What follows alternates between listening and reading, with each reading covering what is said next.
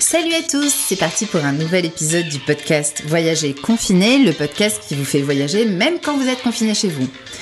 Aujourd'hui, on part de l'autre côté de l'Atlantique puisqu'on s'envole virtuellement pour Montréal au Québec. Et pour en parler, on est en ligne avec Geneviève Archambault, responsable média de l'Office de tourisme de Montréal pour la France. Salut Geneviève, comment ça va? Ça va très bien, Sonia, et toi?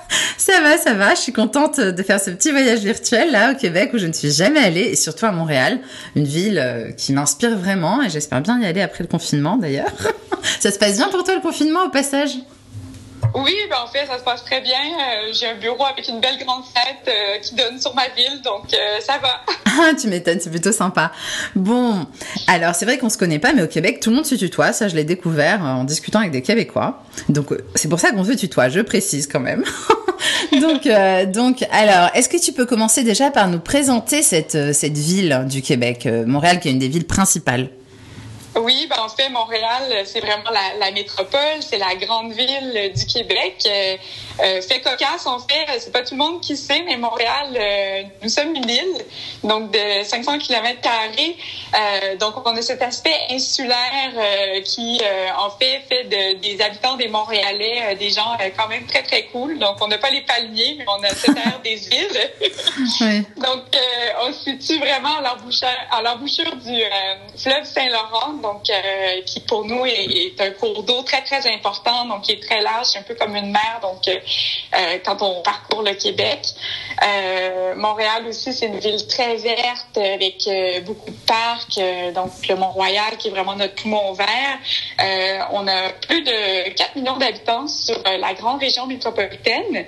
Et euh, Montréal, c'est composé de 19 quartiers, donc euh, arrondissements. Euh, on est une ville, en fait, qui est bilingue, où on parle vraiment le français et l'anglais.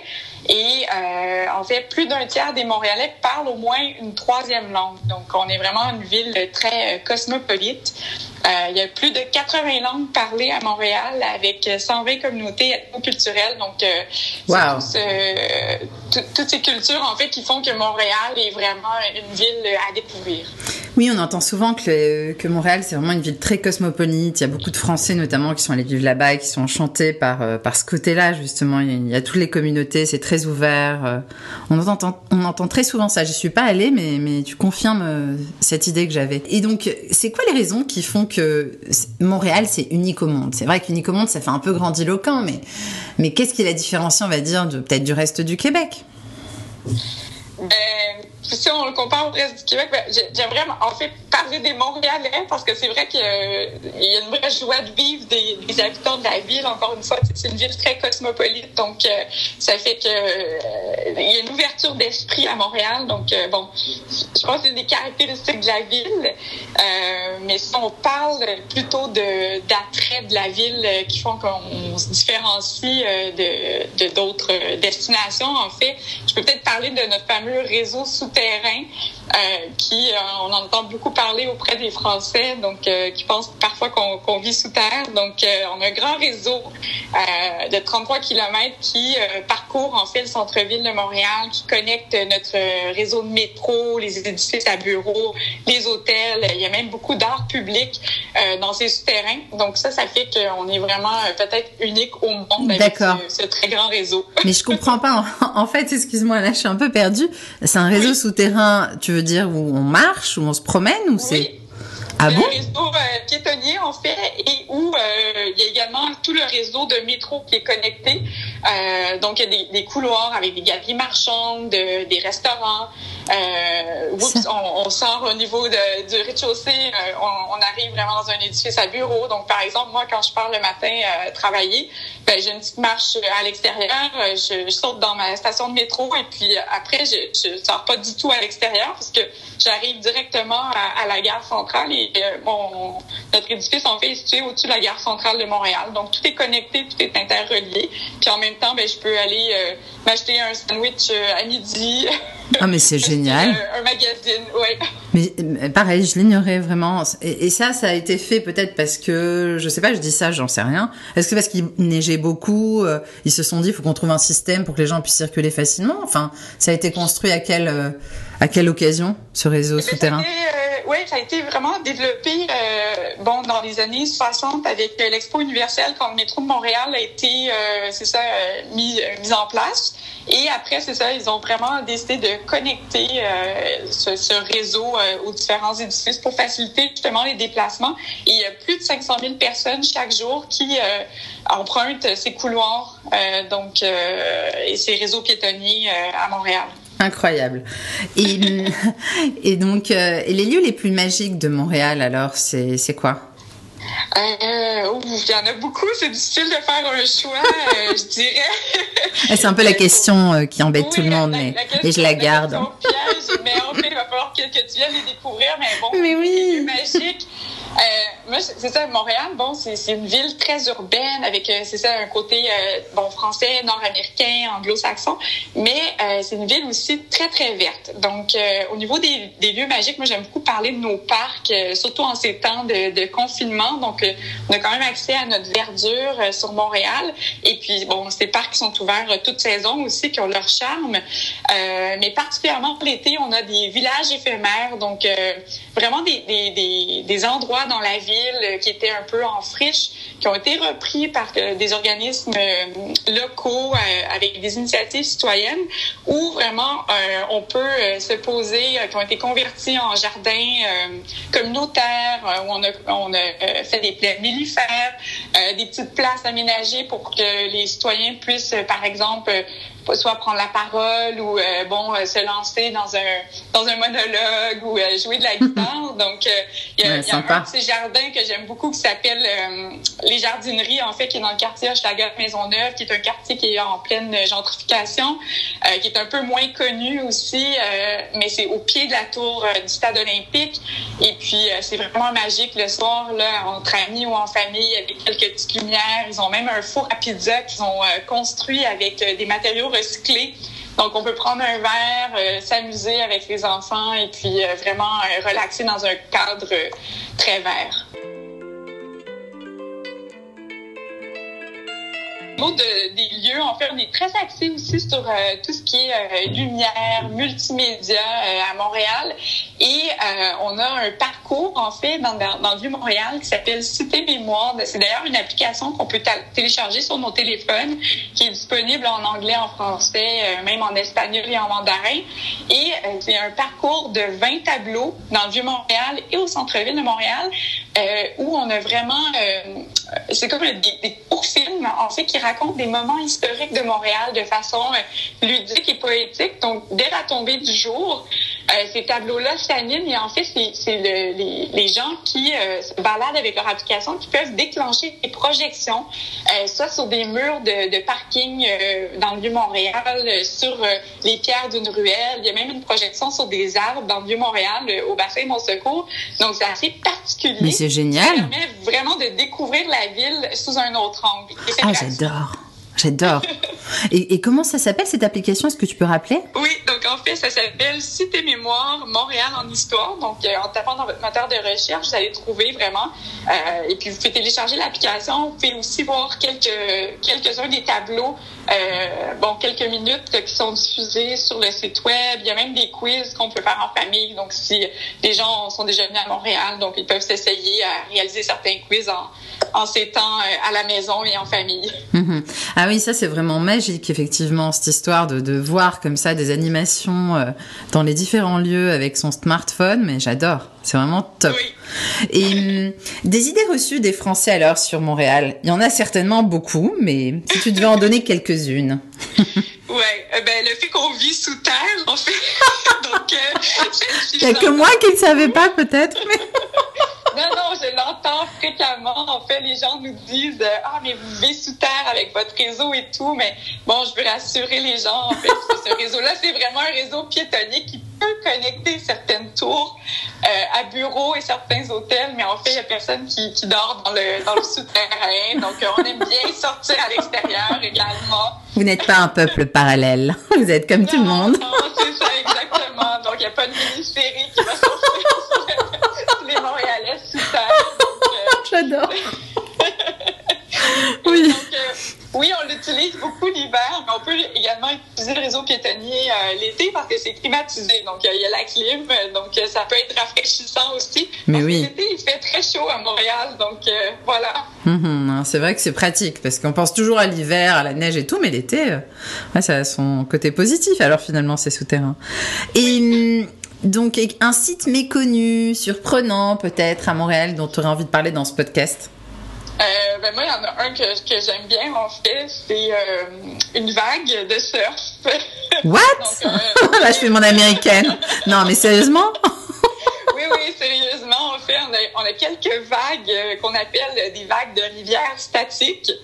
Euh, donc, on peut faire du surf vraiment à Montréal. Donc, dans le fleuve Saint-Laurent, il y en a une qui se situe euh, près d'Habitat 67, qui est euh, en fait cette construction qu'on voit sur certaines photos de Montréal. C'est des cubes de béton. C'était les résidences de dignitaires, en fait, pendant l'Expo 67. Donc, tout en face, le cadre est vraiment merveilleux.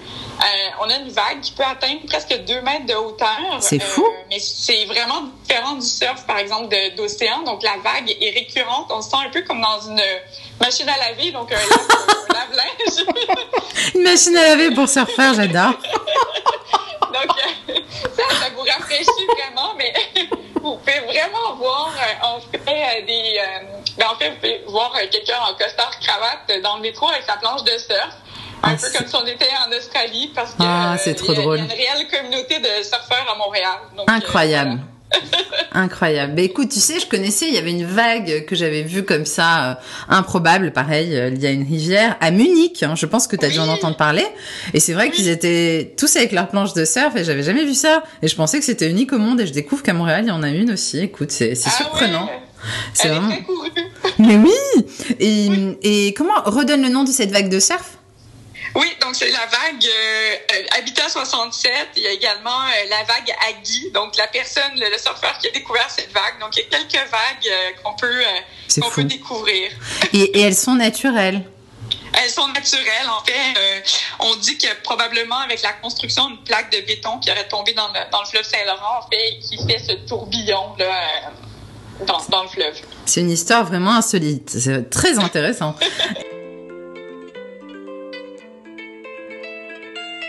Et, euh, une spécialité, alors plat ou boisson, à vraiment tester à Montréal?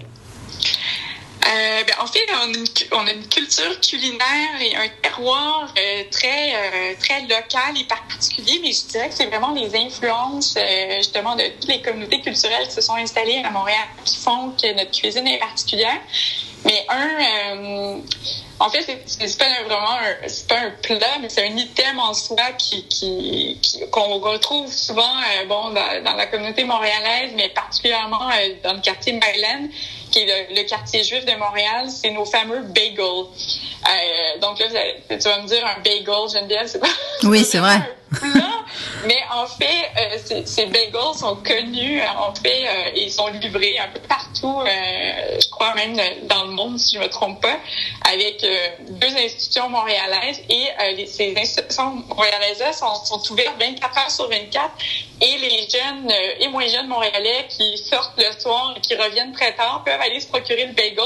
Donc, on dit que les bagels chauds, parce qu'ils sont cuits au four à bois, euh, c'est vraiment euh, c'est fondant en bouche euh, et euh, je vous garantis là ça, ça bat les bagels de New York rien à voir. Wow. c'est vraiment c'est, c'est délicieux en fait. Bon c'est, c'est vrai qu'on connaît le bagel avec le, le, fromage à la crème, le saumon fumé, mais chaud. juste comme ça qui sortent du four à bois, ils sont vraiment merveilleux. Ils sont un peu sucrés parce que bon, le secret de la recette c'est qu'on rajoute un peu de miel dans dans l'eau parce qu'on les fait pocher dans l'eau avant de les mettre au four à bois. Donc, euh, ça fait partie de la culture euh, juive de Montréal. Et puis, euh, c'est vraiment... Il y a des, fois des files d'attente le week-end pour aller chercher des sacs de bagels qui sortent de, de, de nos fours à bois. Mm-hmm. Et on en trouve essentiellement dans ce quartier dont tu parles ou on en trouve un peu partout dans Montréal? On peut en trouver un peu partout, mais vraiment dans le quartier Myland, les bagels euh, Fermont et Saint-Viateur, il y a une petite compétition entre les deux. C'est mhm. vraiment euh, les deux endroits où on doit aller les chercher. Mhm, ça a l'air très bon. On imagine tout à fait le bagel tout chaud, fumant. Hmm, ça doit être pas mal du tout. Et, euh, et est-ce qu'il y a un festival, une fête qu'il faut surtout pas rater à Montréal? Je sais que les Québécois, les Montréalais, ils aiment bien faire la fête, mais bon, il faut en choisir. Oui, c'est ben c'est ça. En fait, il faut, faut choisir euh, un festival parce qu'on en a plus de 100 sur l'année, donc on, on, aime bien faire la fête euh, toute saison euh, confondue. Mais un que j'affectionne particulièrement, en fait, moi, a lieu l'hiver, donc euh, déjà c'est un peu inusité. Euh, ça s'appelle Montréal en lumière. C'est un, un, festival en fait qui rayonne autour de la gastronomie montréalaise justement, et où chaque année on invite des chefs internationaux qui viennent cuisiner soit à quatre ou six mains avec euh, nos chefs euh, montréalais. Donc, euh, c'est vraiment chouette de pouvoir avoir toute cette gastronomie disponible. Et c'est aussi une grande fête où vraiment on a. Excuse, que tu entends? C'est pas grave, j'entends le chien, mais t'inquiète. Ce sont des choses qui arrivent, comme on dit. C'est le facteur qui vient d'être sonné C'est pas grave, on t'entend très bien. Continue sur la fête c'est ça. C'est une fête également euh, familiale où, euh, en plein cœur du centre-ville, on a euh, on fait des brasseaux, des brasseaux à l'extérieur. On peut se faire chauffer une guimauve, donc un chamallow. et puis il y a des spectacles à l'extérieur, donc soit des spectacles de cirque. Donc c'est hyper sympathique. C'est une grande fête qui, qui, se tient les deux dernières semaines du mois de février. Et le dernier week-end, donc qui tombe toujours le premier samedi de mars, c'est la nuit blanche. Donc nous avons une nuit blanche qui a lieu en hiver, donc avec la ah couleur de la neige, et où justement on peut voir tout cet art euh, urbain et public avec un grand festival également de, de cette nuit blanche. Mhm. Très chouette. Et, et euh, une tradition insolite à Montréal? Euh, ben, en fait, euh, j'ai cherché pour cette question, donc il y a des traditions insolites, mais... il y en a pas ou il y en... Ben, oui, il y en a pas? ben oui, on en a, mais euh, je dirais qu'un un, un fait insolite qui fait partie de la tradition, c'est que ben, Montréal, il faut savoir hein, quand même qu'on a cinq nations qui ont, qui ont fondé euh, la ville de Montréal. Et euh, bon, il y a bien entendu les Français, les Anglais, les Écossais et les Irlandais et les Autochtones. Et il y a une tradition, en fait, c'est qu'on fête énormément la Saint-Patrick à Montréal, parce qu'il y a une importante communauté irlandaise. Donc, euh, on a entre 250 000 et 700 000 participants chaque année qui défilent. Wow. ça depuis 1824. Donc, euh, c'est la troisième plus grande parade de la Saint-Patrick au monde. Donc, quand même. Ah, c'est génial. Moi, je trouve ça vraiment super. On finit dans un pub. Ah, il doit y avoir une ambiance, mais du feu de Dieu, comme on dit. et, le rapport qualité-prix de la destination Montréal, alors tu le qualifierais comment? Est-ce que c'est cher, pas cher? Est-ce qu'on peut trouver tous les budgets? Ben, je dirais qu'on peut vraiment trouver euh, tous les budgets, donc euh, que ce soit euh, en hôtellerie ou au niveau des, des repas. Donc, on a vraiment bon des, des, des, très bonnes tables, mais en même temps, on a de la bistronomie. on a également tout ce qui est la scène des, des, camions de rue, donc des food trucks qu'on appelle en, en, été. Donc, et nos food trucks, en fait, c'est c'est pas de la junk. On mange très bien. Donc, c'est des restaurateurs montréalais qui ont à cœur les bons produits, qui vont les mettre de l'avant euh, au niveau de nos camions de rue. Donc, il y en a vraiment pour tous les budgets. Donc, je dirais que c'est une destination qui est très abordable si on la compare à d'autres destinations de grandes villes américaines, par exemple. Et alors, les infos pratiques. Comment on fait pour aller à Montréal? Ben, c'est simple. En fait, il y a tellement de vols euh, au départ ah de, de, de, Paris et des provinces hein, aussi, il faut, faut se dire, là, avec les vols de, de Air Canada ou Air Transat. Donc, euh, ben, c'est simple, beaucoup de vols directs. Euh, et puis, ça prend entre 7h et 7h30 pour partir de, de, Paris vers Montréal, par exemple. Et au retour, c'est un peu moins long, donc le vent nous pousse. Donc, mhm. entre 6h et 6h30 pour, pour le retour. On a un décalage de 6 heures. Euh, donc, ça fait que ben, vous partez le matin, vous arrivez en début d'après-midi à Montréal, donc vous n'avez pas perdu votre journée et puis euh, ben, c'est mhm. chouette. Mhm. Est-ce que c'est une destination que tu recommandes euh, en city trip, par exemple 4-5 jours ou pas vraiment? Ben, tout à fait. En fait, je veux dire, il y, a, tellement de choses à voir à Montréal que oui, en city trip, je, les gens le font pour, euh, pour New York euh, ou Chicago. Donc, euh, Montréal se fait très bien, oui. Mm-hmm. justement, avec les horaires de vol, c'est une destination qui se fait très bien. Puis après, si les gens ont plus de temps pour leurs vacances, peuvent annexer une découverte dans la périphérie de Montréal. Et pour les formalités, comment ça se passe pour aller au Québec, enfin, et à Montréal?